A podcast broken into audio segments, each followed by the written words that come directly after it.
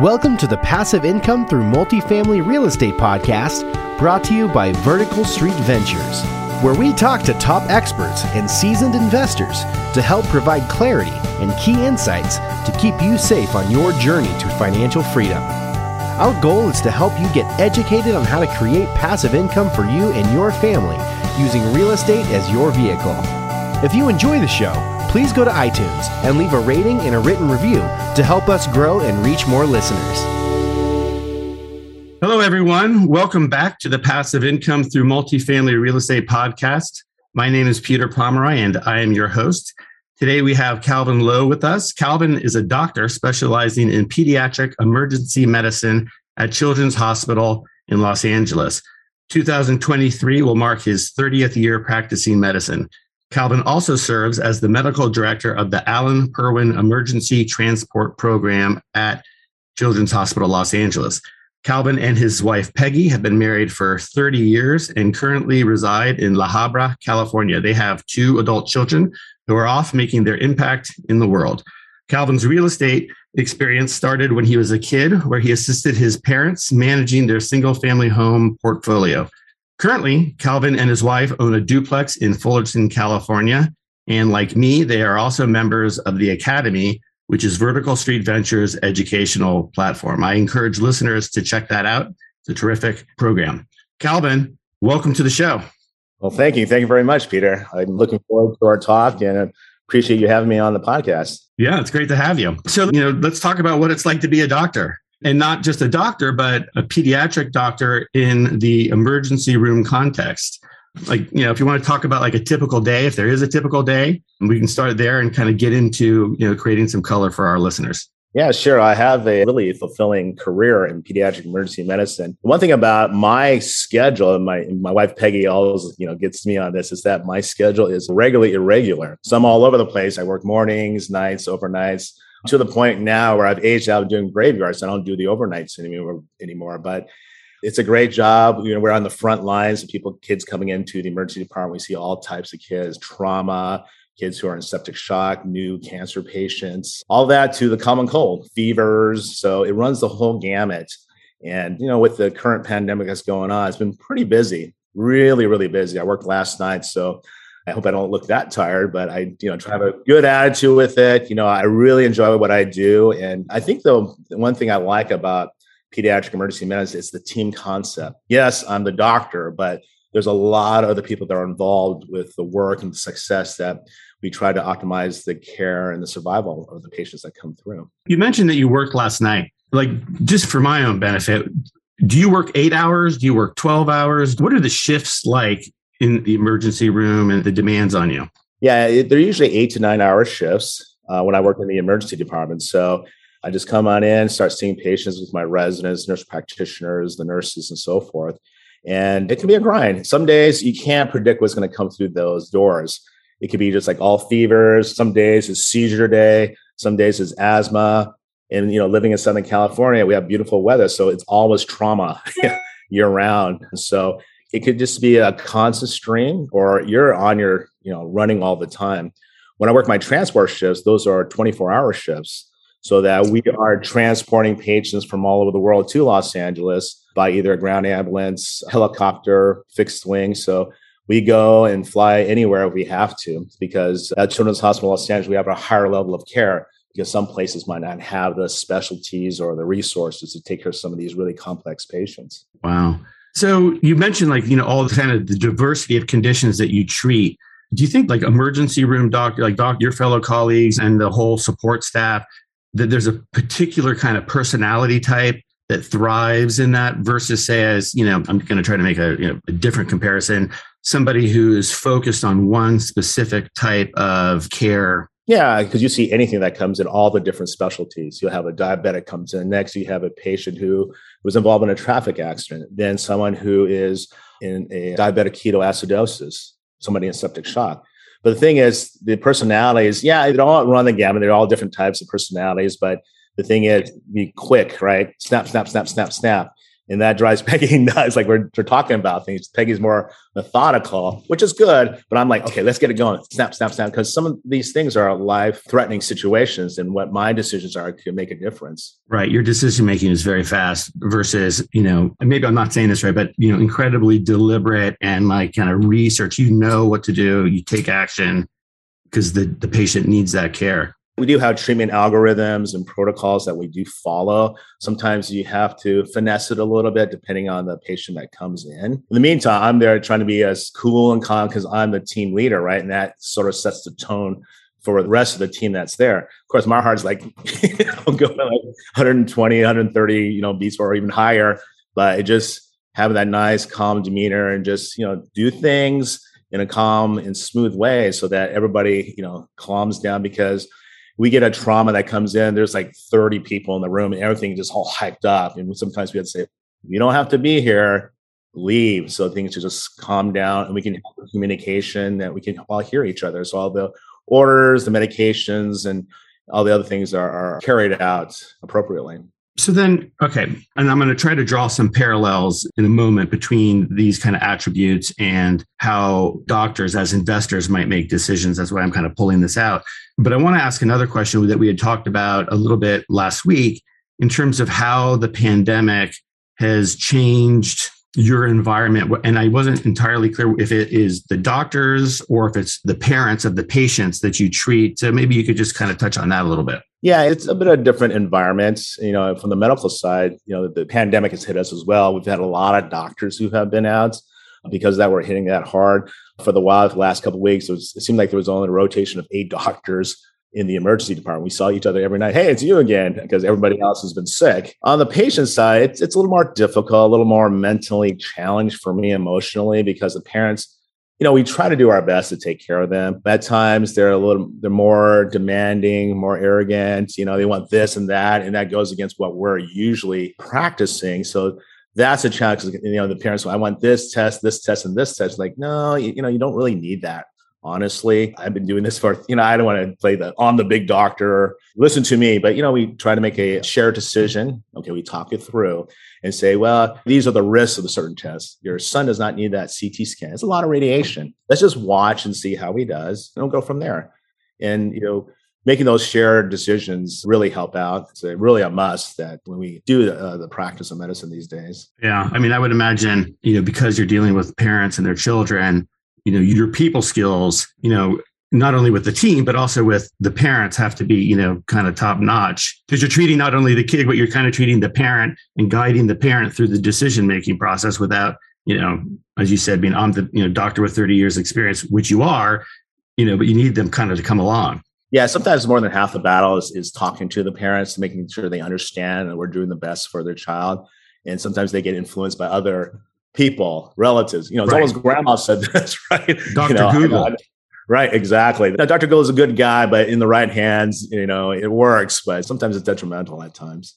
All right. So let's talk a little bit about doctors as an avatar in the context of investing. And I think it was our most recent podcast with Rich Fettke. He shared with me this acronym called Henry's that some other person, I believe, coined, which are high earners, not rich yet.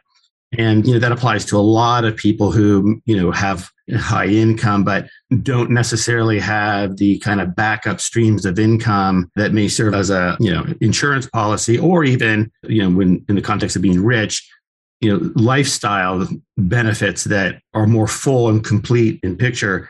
Does that apply to doctors that henry concept high earner not yet rich Oh, absolutely. Because I know a lot of people say, "Oh, Cal, you're a doctor. You must be rich and living the life." Well, I might make a what you think is a comfortable salary, but I get taxed a lot. So, you know, back in the day, you know, I had a big house, and you know, just trying to keep it up. Trying people say, "Oh, don't live beyond your means," and so forth. So, what would happen? I would take on more jobs, work more shifts, which means I would make more money, but means I get taxed more. So, I think that's where the not rich part happens. So you know, looking into passive income streams as a result of that. Because working as a doctor, you know, I paid the price. I've worked many, many long hours, missed a lot of kids' things like my son's baseball games, daughters, you know, piano recitals, and so forth. And now I'm looking at that as I'm on my backside of my career, just looking to see what is out there and what are the things that can augment my generational wealth, so to speak. Right. So doctors, if you like, you know, kind of broad sweeping statements, what are their like kind of their biggest challenges as it might relate, you know, personally, professionally, health wise? Yeah, you know, it's pretty grueling, at least for an emergency medicine physician, because you are, like I said, the schedule is regularly irregular. So we have nurses who are strictly nocturnal. So they only work night shifts. So they're used to that, the sleep cycle and so forth. When I was doing overnights, I was doing like a day shift, an evening shift, going to an overnight, then two days later go back to a regular shift. And that time of recovery, you know, not getting enough sleep, enough rest for that, it would just wreak havoc with me. I remember I did my last overnight shift uh, about a year ago. It took me two days to recover. I used to like stay up through the day and then do a regular, you know, go right back to sleep but I can't do that anymore because it's just, you know, father time and it's just not as I used to be. So now, even I do the morning shifts, I have to get up at four o'clock in the morning to get to work at six. I'm, I'm dealing with Southern California traffic, right? I get home, it's like four o'clock. It's already a 12 hour day, and I'm on the couch sleeping until Peggy says, Hey, it's dinner time. And I have to go back again the next morning. And I'm already like, sometimes it's worse than an overnight. So, you know, even though I don't do the overnights anymore, it's still, you know, it's a little, a lot of stress you know, on the body and mind. You know, I look at the younger doctors now and they're going through that right now. And, you know, they're trying to make the schedule more palatable, but it's just still like the rocky nature of our schedules that puts on the undue stress but that's just part of the job. Right. It's part of the job. And it creates, you know, I'm you know, I get that it creates challenges that might extend beyond the job. And so now, you know, thinking about how we were talking about like, you know, the ER doctor being fast to make decisions, you know, out of necessity and they're trained to do that.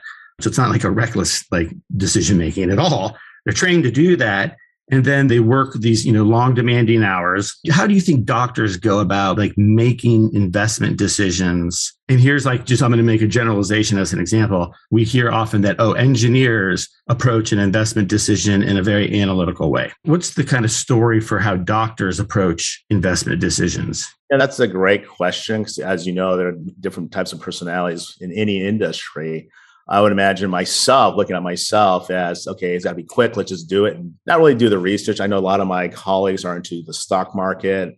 Whether they have time to do the research and so forth, I don't know. I dabbled that you know years ago, and it just, it just drive me nuts because it would just like take over a life of its own. What is the stock doing? And I'm I'm supposed to be at work, and it just like would drive me nuts. So it probably runs the gamut, but you know now I'm, I'm into multifamily apartment investing little more, you know, research that's involved. I mean, as you said, I'm part of the academy, so learning a lot of new stuff. So it's a little bit different. As imagine as an ER doc, you want things done quickly and you want those fast rewards. And with multifamily, it's a little more on a timeline so that it slows things down, which I think is good as well. So I would imagine, you know, if I got a group of doctors together, 10 of them, let's just say, and let's just say they're ER doctors or any doctor, and I was presenting why I was able to get their time, which might be 15 minutes to 30 minutes. I'm assuming not more than 30 minutes. And I shared with them kind of the benefits, et cetera, of real estate investing that I would be the one constrained by time because I might need more time to build my credibility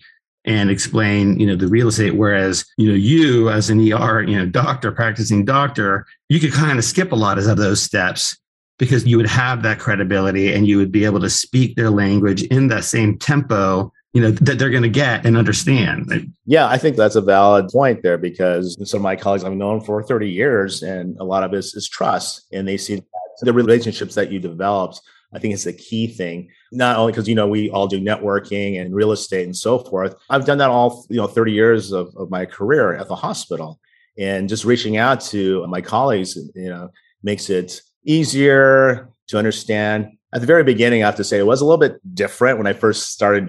It's a totally a different way of income or income stream.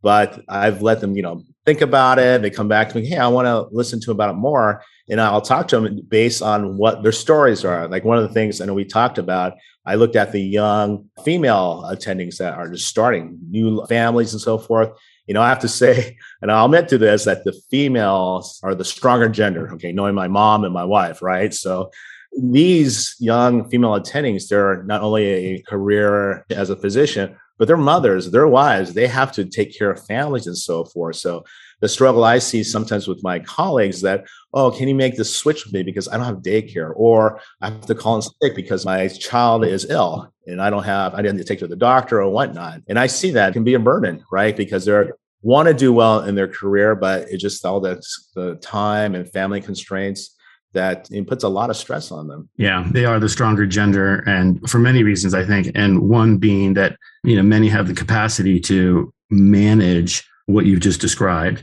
and it's hard i mean i know my wife you know she works full time you know in an executive level job and you know we have a child and there's a house and dogs and this and you know i try to be contributory but like you know it's tough. It's very tough. So let's shift over to peace equity llc the name of your company. It's one of the more intentional names out there. Share with us where peace is coming from. Yeah. So peace the acronym for peace are the first letters of my family's name. So there's Peggy, Elizabeth, Austin, Calvin, and equity. So our motto, our philosophy is family, peace of mind, generational wealth. So something that uh, you know my mother is really and, and Peggy as well. Just say you know family is a big thing, you know, because you can have all the friends in the world, but you always have your family that's going to be be supportive. And I think that was the way to go, and we really truly back the meaning of the company. So Peggy is on the path to becoming a real estate professional share with us you know why that's important to you know your family business and what it'll do for you just you know high level yeah yeah so as a real estate professional it just means that you are involved with a lot of different aspects of real estate with education research you need to accrue uh, 750 hours again for the listeners you don't have to be a licensed realtor a real estate agent or anything like that so and what that happens is that the bonuses with that, with through passive income, your income becomes active with bonus depreciation. And it has excellent tax incentives. So in the end, as my salary as a physician, the income taxes can be waived off because of the losses of the active losses of the property that we would own. Part of the going back to the criteria for a real estate professional is that 500 of those 750 hours have to be materialistic hours where you're actually doing hands-on on the property. So we do have the duplex in Fullerton, which is like five or 10 minutes away from our house. So it's gonna be hard to accrue 500 hours. Like, oh, you want to just drive down to Fullerton like 100 times in a day or something like that. Walk, you have to walk. Right. Yeah, walk. Or, but now we did a capital raise for one of the properties that just closed with Vertical Street Ventures. So we've become general partners, and that has actually accelerated us to become more of a real estate professional for Peggy. And our mentor, Steve Louie from Vertical Street Ventures, says, You just got to get into it because if you keep waiting, you know, you're just going to keep waiting. So he just actually thrusted us into the forefront to do some capital raising. So it was a great experience. We were able to get a few investors and the property closed a couple of days ago. Yeah, congratulations. So just to like do real simple math on like a hypothetical example of a real estate professional, let's say you, you know, you and your wife, I mean, this is, you know, for the listeners, you invest $100,000 into, you know, a property. It so happens that that property has 100% bonus depreciation year one. And now in the next year, that's going to go, I believe, to 80%. It's going to scale down. Let's say you end up with $100,000 of depreciation. Peggy, as the real estate professional, is able to offset Calvin's W 2 income by $100,000. And that's, you know, those are taxes that you're not paying today. It's deferring it out into the future. But you know, and at the end of that investment, you know, then there's like kind of a, a tax calculation which you should go, you know, listeners should go over with their CPA to understand what their potential new liability is on the tax, but it's less. And then, of course, if you're able to reinvest, say in this example, the hundred thousand dollars into a new project, you continue to defer your taxes. And what many people do, and people who have accumulated massive wealth, is they just you know continuously defer those taxes into you know forever basically right that's the key thing i'm looking forward to for this tax year. You know the, one of the key things also to log in all your activities because you know if you get chance to get audited by the IRS you have everything you know documented. So that's what we're doing. That's the challenge now. Like every time like we go somewhere take a picture we put it on the google spreadsheet of the sheets and so forth. And you're you know, a key thing is also have a real estate tax expert CPA who knows stuff because I had a regular CPA and you know he had no clue what I was talking about. So I enlisted a new CPA who's an expert and right, a, a specialist. Yeah, it's, it's kind of like why you don't. We, yeah. Go right. ahead. I want to I want to shout out to Kiyoshi Simon. He's the SV CPA and phenomenal individual. You know, does great stuff. You know, he explain. You know, this is all new stuff for me. You know, learning curve is steep for Peggy and I. And he sat down. And he said, you know, here's how it goes, and we understood it. And he's a great accountant. You know, phenomenal individual. So yeah. And just for our listeners, so they know, uh, Vertical Street Ventures has a CPA service. Kiyoshi is the person who runs it. So it's available for, you know, the public and you can connect with him on Vertical Street Ventures website and then have a meeting with him to see if him and his team would be a good fit for you. But kind of like, you know, if your child is sick, you see a pediatric specialist like Dr. Lowe, you don't go and see, you know, no offense, you don't go see a chiropractor and, you know, vice versa. So there's a lot of value and dollars that you can potentially save by, you know, having a focused person help you. So we're going to move to our final couple questions. So in 2030, your medical board certification comes up symbolically, what does 2030 mean for you? Well, that hopefully to be the end of my medical career. but it may happen before 2030. Oh, absolutely. Actually, right, right. That's the key. So the plan is possibly retire in three years. That is the goal, you know, so that I could not. Well, you know what? I don't think I can cut cold turkey. What I will probably do, I work like 14 shifts, uh, interspersed with you know meetings and research and so forth. But I could come back because I could work once a week, you know, work when I want to work because I develop those relationships at the hospital. I really enjoy what I do, but you know, I can't just keep, you know, driving in hour, hour and a half each way and coming back.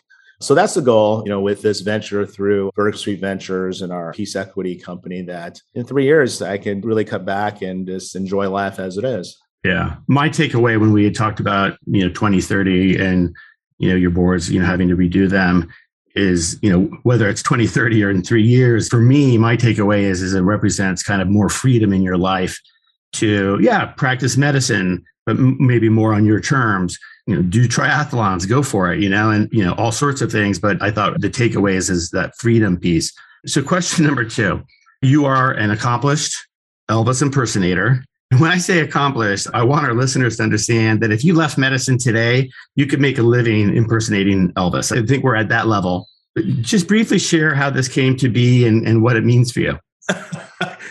well, first, we're called Elvis tribute artists. Don't trigger me, Peter. Okay. Okay. Sorry. no, that's a running joke with my friends. Don't call him an Elvis impersonator. But no, this is something I do on the side, you know, a side hustle, you might want to say. But this happened three years ago. I was an intern at Cedar Sinai Medical Center. And one of my senior residents said, Hey, you know, we're getting together and sing some karaoke. I'm like, Well, what's that? Right. Well, we'll go to a bar and they play the background music and you sing. I said, Okay. And why don't you bring your girlfriend? You know, Peggy was my girlfriend as well back then.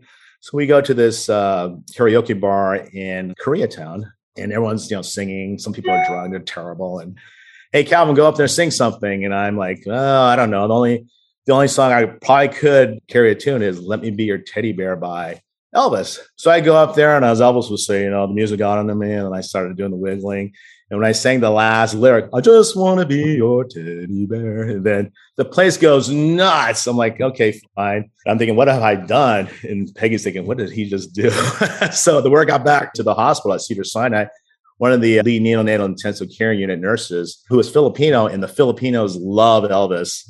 And they said, Hey, we want you to sing at our Christmas party. I'm like, I've never sang in public before. Should I rent a costume? So my two first two shows were at the Beverly Hills Wilshire and the Beverly Hills Hotel. And so, and Peggy said it was probably the beginning of the end for her. so the first show, just a side note, I introduced her as Dr. Lowe's fiance. I'm seeing Can't Help Falling in Love with You. I'm sweating and she's standing up there awkward. And that night we were driving home and she says, I don't know where this is going to go, but if you want to continue to do it, don't ever invite me on stage ever again. And I haven't. So, and you've been married 30 years. So congratulations yeah, right? on that, right? It's a So it's been good. I do a lot of friends, Christmas parties, weddings. I've done a couple funeral services using Elvis Gospels. So it's, you know, it's a release for me. So it just, you know, everyone has their release, whether it's training for triathlons I'm singing Elvis. You know, the kids are still rolling their eyes, and Peggy's like, "Okay, when is this going to end?" But hey, she knows it makes me happy, and oh, it's all good. Calvin Lowe, thank you for coming on the show. If listeners want to get a hold of you, what's the best way for them to do that? Oh, they can email me at cal at peaceequity.com. And let me spell that for you. It's C A L at P E A C E Q U I T Y dot com. Excellent. And for those listeners who would like to connect with me or would like to be on the show, feel free to shoot me an email at peter at northlightgrowth.com or on LinkedIn at Peter Pomeroy. Thank you all for listening, and I wish you a great week. Thanks for listening. If you enjoyed the show, please go to iTunes and leave a rating and written review to help us grow and reach more listeners. Subscribe too, so you can get the latest episodes. Lastly, to stay updated, head on over to verticalstreetventures.com. If you're interested in learning more about what we do, you can schedule a call with our team on the website. Thanks again for joining us. Be sure to tune in next week for another episode.